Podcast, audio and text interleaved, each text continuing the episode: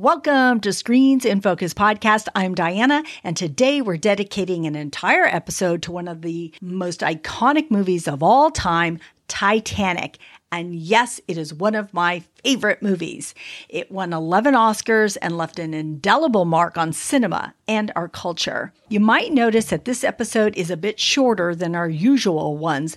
That is because it was originally a part of a larger episode, but we wanted to give Titanic its own dedicated discussion from its timeless love story to its incredible impact on the film industry. We'll explore what makes this movie so special and why it continues to captivate audiences over 25 years after its release. Thank you for joining Courtney and I as we dive into the world of Titanic. Please enjoy.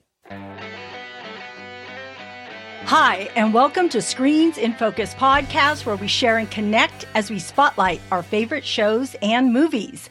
I'm Diana, and today we're talking about Titanic, I have Courtney joining me today. I'm really excited to have her here. Hi, Courtney. Hello. So excited to be here. My very first movie podcast, and I'm here for it. yeah, I'm so excited. I want to talk about Titanic because it had 14 Oscar nominations, won 11 Academy Awards 25 years ago. It made box office history and it is a 1997 film starring Leonardo DiCaprio and Kate Winslet as star-crossed lovers aboard the doomed ocean liner. It became the first movie to earn more than 1 billion worldwide with a profit today of roughly 2.2 billion. And of course, it was based on the RMS Titanic, which sank in the middle of the Atlantic in 1912, sailing from England to New York and killing over 1,500 souls. In 1998, the Academy Awards it won 11, including Best Director, Best Picture, Best Original Song, My Heart Will Go On, and Best Original Score, among others. But I wanted to know your thoughts on this film, and also I'm curious to know how you felt when you first watched it. Okay, well, since this film is um, now 25 years old, think about how culturally embedded it is for us in so many funny memes. Everyone knows I'm the king of the world. Who does not know what that means? Everyone remembers watching Celine Dion sing that song wearing the necklace at the Oscars and pounding her chest at that one point where the mic picked it up. Yes. In that high point crescendo of the song. How many conversations have you had with people saying, Leo could have fit on that door? Yep. Yep. Could have fit. what, why? Why didn't she let him on? I don't understand. Or conversations about like, why did she have to throw the necklace back into the water? Like yeah. that's a million dollars that she's throwing into the water. Why are you doing this? Like I wanted a necklace what? like that. I wanted to find one like that. I'm like, I want that right? necklace. So many memorable scenes from that movie and especially because it is another one of those fi- fictional biographies about a, an experience that happened about perhaps uh, they weren't real people on the ship, but certainly fictional characters on board a real actual event. We all know how it's going to end, right? Yeah. Which is part of the tragedy of it as you're as you watch the opening credits and you see the Titanic there and the hustle and the bustle and start to meet these characters of Jack, this like rowdy ragamuffin who's, you know, kind of coerces his way onto the ship yeah. And then wins the, his way. Classes, yeah, wins his won way. his way onto the yeah. ship. And and we all know what their fate is as they're all waving goodbye in New York and you're sort of buckling in for in the England. heartbreak of all of it. In the, yes, oh, yeah, sorry, in England. That's right, England to New York. Um, as as you're sort of knowing exactly the fate of what's going to happen to most of the people on this ship and them them weaving in actual characters, right? Molly Brown, yeah, uh, Kathy Bates' character, who played that so well, of course, right? She like, did. and knowing yeah. that she ultimately survived as being one of the aristocrats on on the ship. Yeah, I mean, how did I feel when I first watched it? I can't remember. I remember it being probably in awe of the cinematography as James Cameron does and the actual underwater footage of the the the venture that the submarine went down and took because that was the first revelation of this underwater footage in this in this movie and them actually going down on this expedition and gathering it for the film. Um, learning about the intense filming uh production that they had to do they they filmed it in this like the i think it's the the biggest underwater tank that was built for titanic to be filmed and i believe that it's located in like just south of rosarito mexico um, and it's where they film a lot of the pirates movies too. Um, but learning about just the the production value alone i guess is where i'm going with this. Like the level of effort that james cameron put into the film had very high expectations going into it. And then to see you know the the darlings of the time right they still are yes they darling, are winslet and leonardo dicaprio and the the love story that took place there that culminated obviously with that famous scene as he slips away under the water as she wakes up right? But i mean i suppose i appreciate now in reflecting upon it just the importance of storytelling in the greater context of the bigger story, which is there are all these little stories, the sweet stories of her being uh, engaged to the Billy Zane character and not wanting to marry him, but knowing because of the aristocracy of the time that it was slightly of an arranged marriage by their families and right. her, her bucking that system. And that that's what a teenager would do. Right. right. yes who wouldn't jump at the chance to go down to the the car cargo and like lose your virginity as i would imagine great scene the memorable scene yes, of the hand with the hand in, yes in the condensation as it comes down that. you just know what's going on in there yes oh my god they showed nothing no but you know oh my goodness so i remember well, I remember so much because I love the movie and I've seen it a bunch right. of times. But I do remember when I first was watching it, or I, I, I, this is what I recall was watching Rose, Kate Winslet, as she before she boarded the ship, and the look on her face as she was looking in amazement at this magnificent boat, this unsinkable ship yeah. and the excitement of it all and the music and the color. So yes, I'm right with you with all the cinematography. This is before she even gets on the boat. And so I think that was our introduction into the film and it was just so grand. And so I think I was like just into it. I thought this is it. And then of course being introduced to Leonardo DiCaprio and Kate Winslet being two people in different classes on this boat and how they come together. And I am just, I love love stories. I love emotional things. So I was completely in, and then they're both beautiful people. Ah, just in love. I want to see them. I want to be with them. I want to be their friends. And so, yeah and I just, you know, I just think everything that they did, I think James Cameron did such a magnificent job even in writing this. And I know that people have said, oh, this line is lame or like paint me like your French girls. But you know what? It's people are still saying that. people are still saying it. And people, people say love- easy things when they're in love.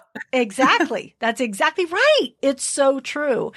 And so just to watch these two, the chemistry that they had was just perfect and just everything I loved about it. I just love Leonardo's little turned up lip when he would talk about her or talk to her, just everything about it. It was just so good. And then, of course, you have the reality of this ship sinking. So, first, you get this whole love story for however long, an hour and a half or however long they say it is.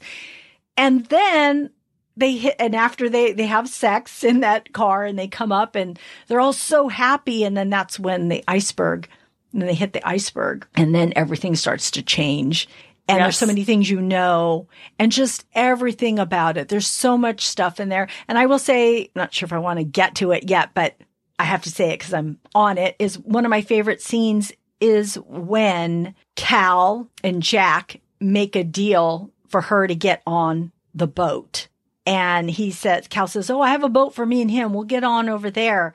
And she's reluctant. And he's like, yeah, yeah, I'm going to get on the boat over there. And, and so she hops on and she's going down and she's going down and she's kind of like, I don't know, I don't know. And she's looking up at them and the boat's being lowered. And all of a sudden you hear the music, it's swelling mm-hmm. and it like hits her. No, I'm getting off this boat. And she jumps off and then Jack goes, rushing off. They both dash to uh, meet each other and then they just hug. Oh my gosh, my favorite scene. I just love that scene. And then, I know, right? of course, running after that from Cal and the gun he stole from his cop friend, yeah. uh, steals the gun from him and goes chasing after him. It's just good. And how the diamond is in the jacket. Oh, all of that. I just, I'm in for it. I love all of it. It's sad on the ship watching what people are going through, how people are locked up in the gates. They're not letting them through because they're third class. I enjoyed the scene where Rose gets to go down and dance with yeah. with leo with and all, the other yeah with all the others. And that was just a really fun scene. I think i read somewhere that that was one of her favorite scenes to film. Oh i bet. Well it's like it's where all the irish are down there. Yeah and I think, Scottish accent. Why yeah. I did that. I think this movie worked well for me, and I'm sure billions of others, because it did have this romance and it had this chemistry of these two leads, but it also was a disaster film and it's based on reality. And so yeah. I, and it's also a coming of age for these people. And I love that we get to see this young woman affected and go by uh, on this journey of having her own agency and yeah. being able to grow with that and and picking yeah. her making her own decisions and not following what her mother has planned for her or what Cal has planned for her but really living yeah, what, she chose love. Yes. Yeah. When she was saved, she could have uncovered herself and gone with Cal, but she's like, no, I'm going to honor basically Jack's death. That's how I felt and and live my life and do everything. And riding a horse not like yeah. a woman rides a horse but with both back, legs. Right? yeah once you've experienced that kind of love where someone's willing to die for you then you you can't ever go back. Like she she knew that that door was closed. Maybe that's why she was on a door. Oh yeah.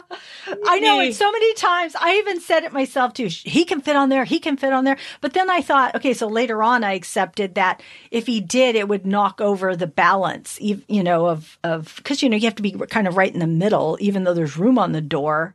And I'm sure people said, well, if she counterbalanced him, blah, blah, blah. But you know what? That's not how the, try. It's not even how so, the movie like, worked. Even if it flipped over, then they could have tried again. And then he could have, like, they could have said, after they tried, there's only room on the store for one person, but they didn't even try. well, he did kind thing. of try. He did. And then it kind of, well, he started to, and then it kind of went to the side, and then he just, they didn't really bring it up, and he just sort of tried. So, yeah, I don't know. Sort of yeah, he sort of tried creative license, I guess, because they knew how it was going to end. But yeah, you're making me think. Like, so because of the everyone loves a good flashback story too. So this movie starts out right with Bill Paxton and yeah. uh, and the like that. super old lady, and we don't know who she is until we get the flashback story, and then we realize that this is Rose, um, her now as a very old senior citizen lady. Remind me because I don't remember. It's been a while since I've seen it, but like, did we ever? Did did she let she threw the necklace into the ocean because she didn't want her identity to be revealed as this woman as the person that in the drawing that they found. Is that true? Or why did she do that? Like just to mm. honor the i think because didn't she say it's the heart of the ocean? I don't know the real reasoning. I don't know if we knew the real reasoning as to why she did it. I think she thought that's where it belonged because that's where Jack was, and that's where uh, no, because she did know it was on television who the woman was. I don't know if it's that she didn't want to be discovered. She told her niece, and she told all of them. So I think that okay. she wasn't hiding that. I think because she knew she was going to pass away. Because she, later, then she goes and she passes away with all those pictures of all the things she accomplished that she told Jack right. she would do. She did them. I love when she actually passes and she goes up and she sees all the people on the ship that had passed away, including Jack. And I love that she goes and it's her, her young self and with his young self and all the people. I love that moment, but I'm sorry. What, what, what did you say? Oh no, I was just I guess I can't get over the fact of why would you throw like the practicality of why would you throw that even though if you thought that it belonged like don't you think it could preserve your legacy if you just let your niece inherit it or I suppose love over money I suppose Yes, the, exactly. I know we're all practical. Oh, you could do this or that. No, I think it was yeah, it's I think she said something it's the heart of the ocean. I think she thought it belonged there and that's where the boat you know, the ocean's where the boat sunk. That's where Jack is. I don't know. We're going to have to go back and investigate this, but this is what I think. And I think that's where she thought it belonged. And everyone else thought that's where it was. So I know because Bill Yeah. Paxton character wanted that. So maybe he'll find it. I mean I suppose theoretically he's he's up with the rest of them. Yeah. Rest in peace. Oh, yeah. I love him too. I love him as an actor. I was really, uh, yeah, upset when that happened, when he passed away, unfortunately. Seriously. Too early. Wow. Okay. So Titanic just had this such an enormous impact on cinema and pop culture. So I just think it's an important film. And yeah. do you have any parting words as we wrap up our episode? Well, I don't know. You're making me think. It's it's interesting because we've spent time talking about Titanic, um, and then on a previous episode talked about all the Oscars. the human story doesn't change. Titanic is 25 years old. You look at the the common threads that we're talking about as as human stories, and the most basic threads that resonate with everyone that makes us want to go back and watch these story wrappers that are around these human stories are the things that actually happen, the tragic events of of just an accident, right? Like the Titanic sinking and the relationship between this true love, electric flash in the pan, once in a lifetime opportunity when you meet that person with true electricity are willing to do anything and it changes your life forever, you know, Yeah. or the the story of, you know, whatever. The, the rest of the people, everyone on that ship had a story. And every every movie that we've ever talked about, those people had a story. And Mhm. I think that that's the power of movies, right? Which is making us, it, it puts the mirror up on humanity and it serves It as, as a reflection of here's what we need to be remembering. Here's what we need to be cognizant of. Here's who we are as a people and as a culture. And those core threads don't change no matter what time it is. So well said. I love it. I love movies. Yeah, me too. I love it. I know. I'm so glad that you joined me today because I just love talking about it and it's great talking about it with you. So thank you, Courtney, for joining me today in our discussion of Titanic. Yes. Thank you again. Thank you so much for having me. It was a blast. All right.